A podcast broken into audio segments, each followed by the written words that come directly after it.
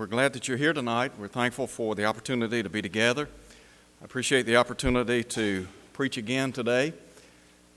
I have felt very blessed to be back, and I appreciate so much your kind words and comments today.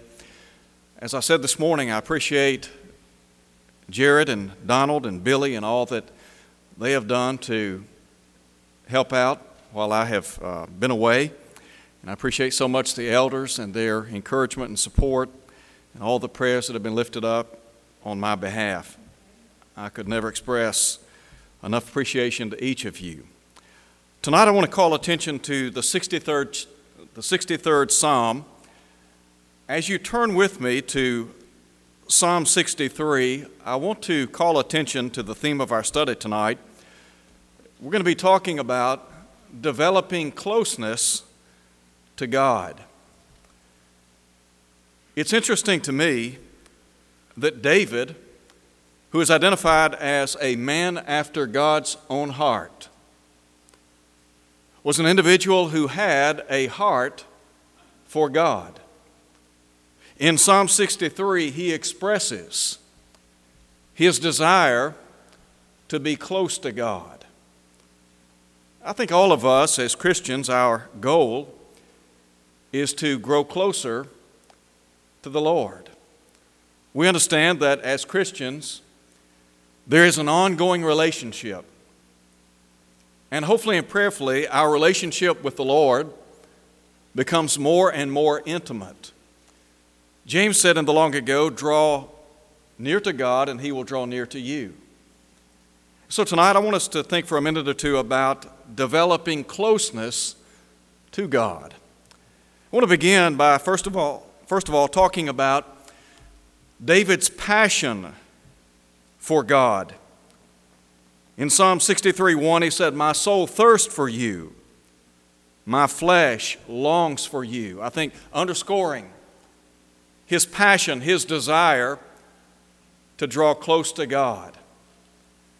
There are two things I want to share with you. First of all, I want to talk about the beginning of the day, and then I want to talk about the end of the day. And let me ask this question How do you begin each day?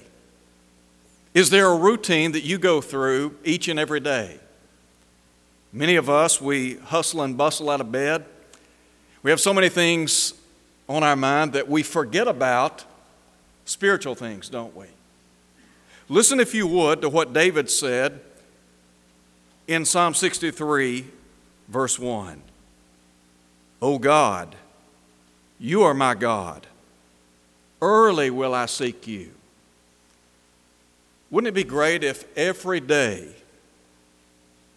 we began with quiet time with the Lord? There's a great passage of Scripture found in Isaiah chapter 43 at verse 7. Isaiah in the long ago said, Everyone who is called by my name, whom I have created for my glory, speaking on behalf of God. God has created us to bring honor and glory to Him. At least that's my perception of Scripture.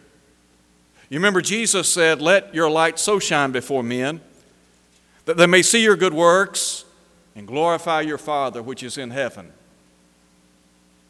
What would be wrong with rising every morning and thinking about how we might bring honor and glory to God by the way we live, by what we say? When I think about David, I see somebody who began each and every day with thoughts on God, looking upward. And so many times we get so caught up in life and with the plans and things that are going on in life that we forget about God. And so, to make it a point each and every day to begin, maybe with prayer and a scripture reading. And then, note if you would, the end of every day. Drop down and look, if you would, at verse 6. Again, David said, When I remember you on my bed, I meditate on you in the night watches. Now, in ancient times, the night was broken up into three parts. David, as you recall, was a shepherd. boy at one time. I think here, David may have been pursued by King Saul. He might have been in flight. Whatever the case, David talks about the close of every day. And what's he doing at night? His thoughts are on God. So we begin every day by thinking about God, and then as we come to the close of the day, what about reminding ourselves of the goodness and greatness of God? David said, I will meditate on you in the night watches. You remember in Psalm 1 at verse 2? When the psalmist said he meditated on the law of the Lord day and night? And then I think about in Psalm 119, 97, when he said, Oh, how I love your law, it's my meditation all the day. Here is David flooding his mind with passages of Scripture, with the will of God, the Word of God. We would do well to close every day, again, with prayer, meditation on God, thoughts about His Word. If you begin every day thinking about how you might bring God glory, you might close every day thanking Him for the opportunity to live in His presence and to carry out His will. So we think about David's passion for God, but there's a second thing I want to call attention to, and that is his praise for God.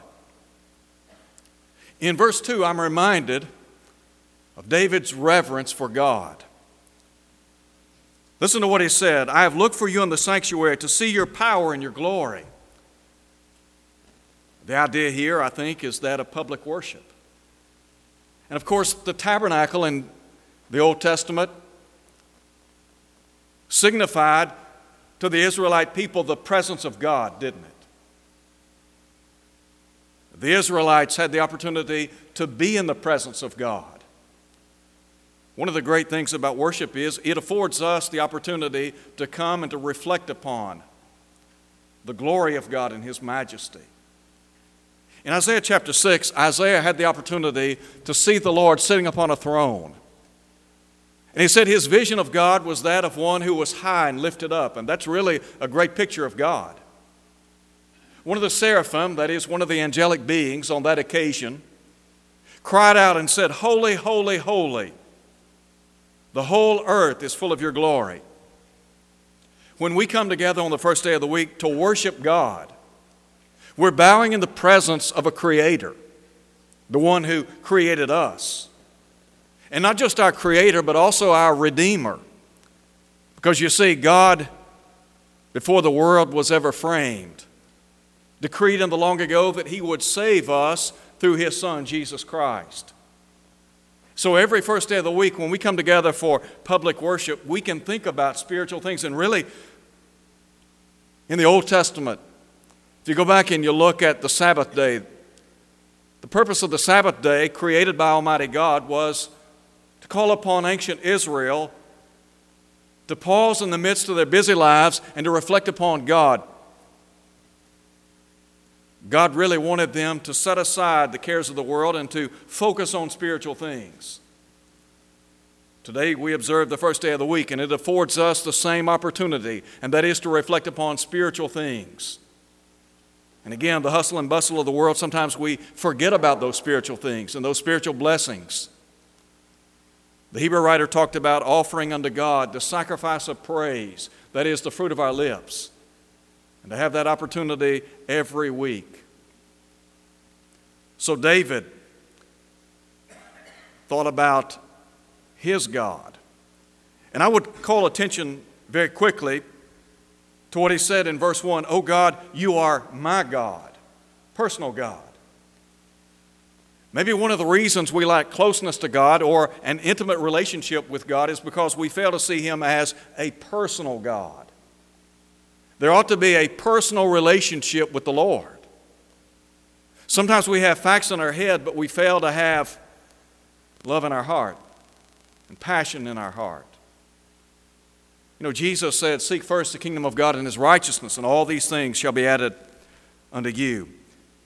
And then I think about David's reflections on God. Look at verse 3. He said, Because your loving kindness is better than life, my lips shall praise you. I think the thrust of what David is saying is that the loving favor, the gracious mercy of God meant more to him than life itself.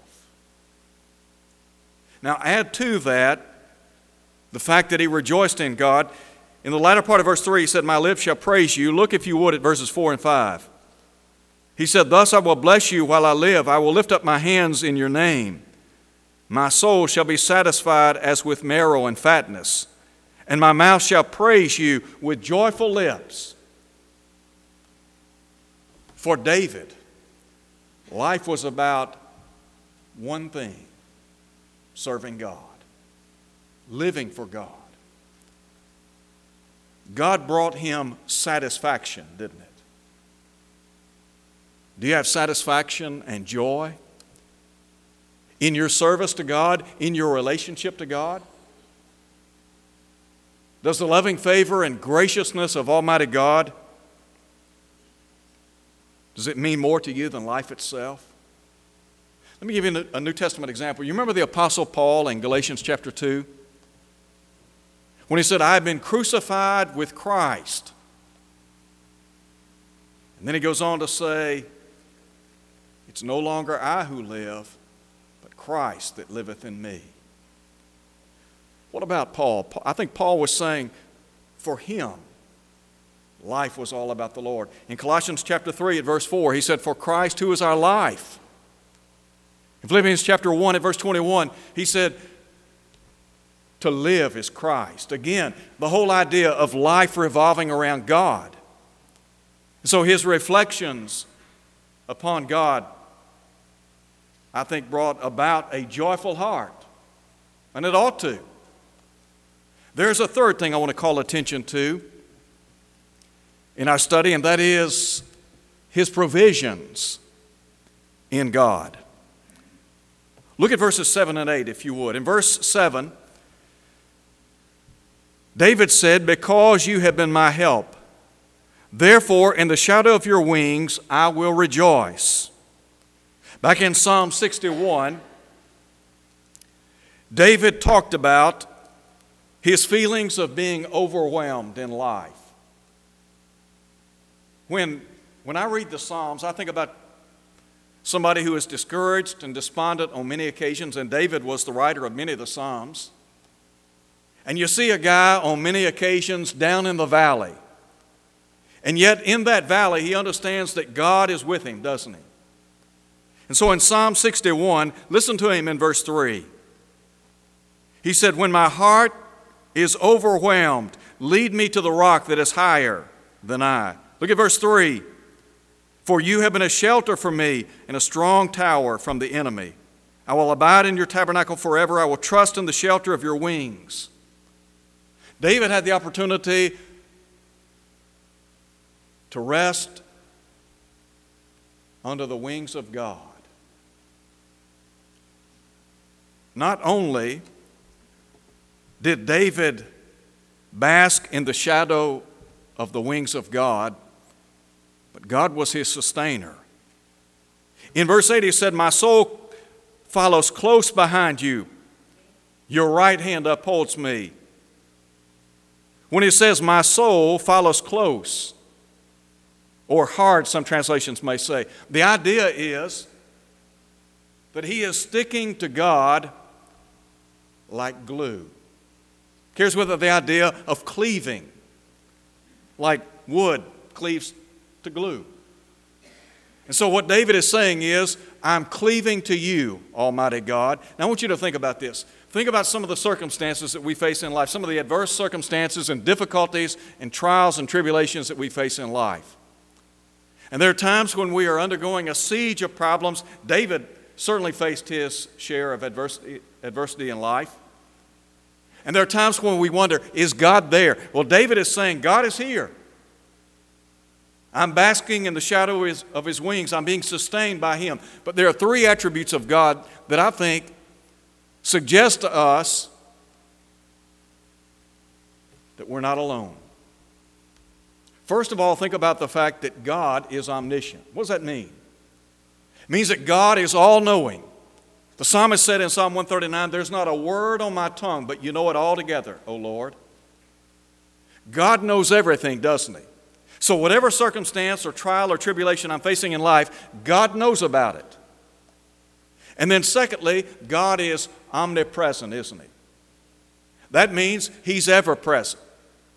So, that means whatever I'm facing in life, wherever that may be, wherever I may find myself in life, guess who's right beside me? God is. Why? Because He's omnipresent. There's no way we can step outside the boundaries of His closeness. God said, I'll never leave you nor forsake you. And then there's a third attribute He is omnipotent, which means He is all powerful. Now, if He is omnipresent, He's ever present, He's omniscient, He's all knowing, and He is omnipotent, that means that He has the power to do what? To aid me, to help me, to sustain me, to get me through whatever it is I'm facing in life, to enable me to get from point A to point B. And let's say, worst case scenario, I understand my life's coming to an end. And I'm going to go down into, as David said, the valley of the shadow of death. Do I need to fear?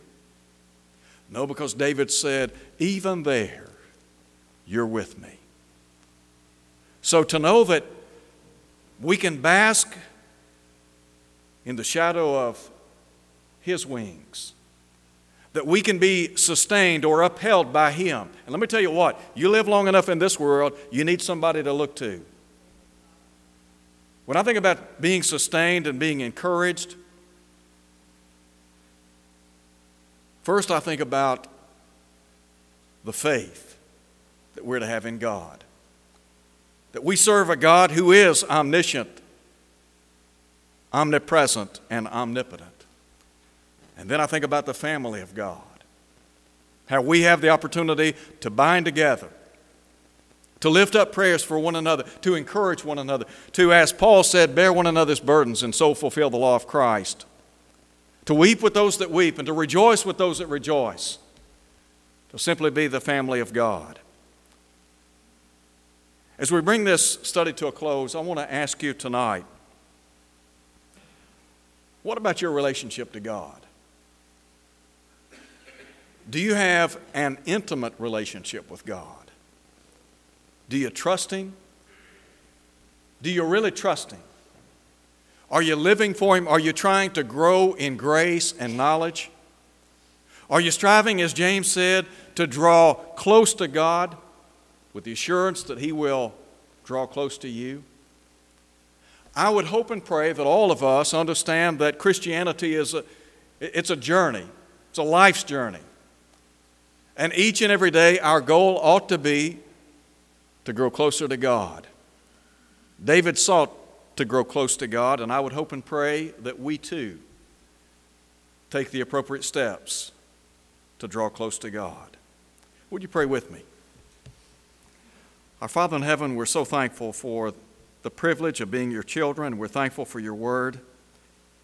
We're thankful for the opportunity that we have to reflect upon your word, to acknowledge your greatness and majesty. Help us as we live here upon this earth to draw closer to you. Help us to overcome the distractions of life and focus our hearts and minds on serving you and living for you and bringing glory to your high and holy name every day. In Jesus' name we pray. Amen. Tonight it may be the case that you're here and you're not a Christian. I want to encourage you to come to Christ.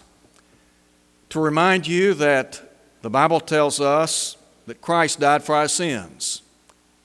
And because He died for our sins, suggests that He wants to have a relationship with us. Jesus said on one occasion, Greater love has no man than this, than to lay down his life for his friends. Do you believe Jesus is the Son of God? Would you be willing to repent of your sins? To confess His name before others, to be baptized into Christ so that every sin could be washed away? Would you become one of His children, a part of His family, to live faithfully so that one day God can own you and crown you in heaven? If you're here tonight and you're not faithful to His cause, why not come home? Why not realize that God wants you to be back in fellowship with Him? The Bible says if we confess our sins, He's faithful and just to forgive us, to cleanse us from all unrighteousness. Won't you come as we stand and sing?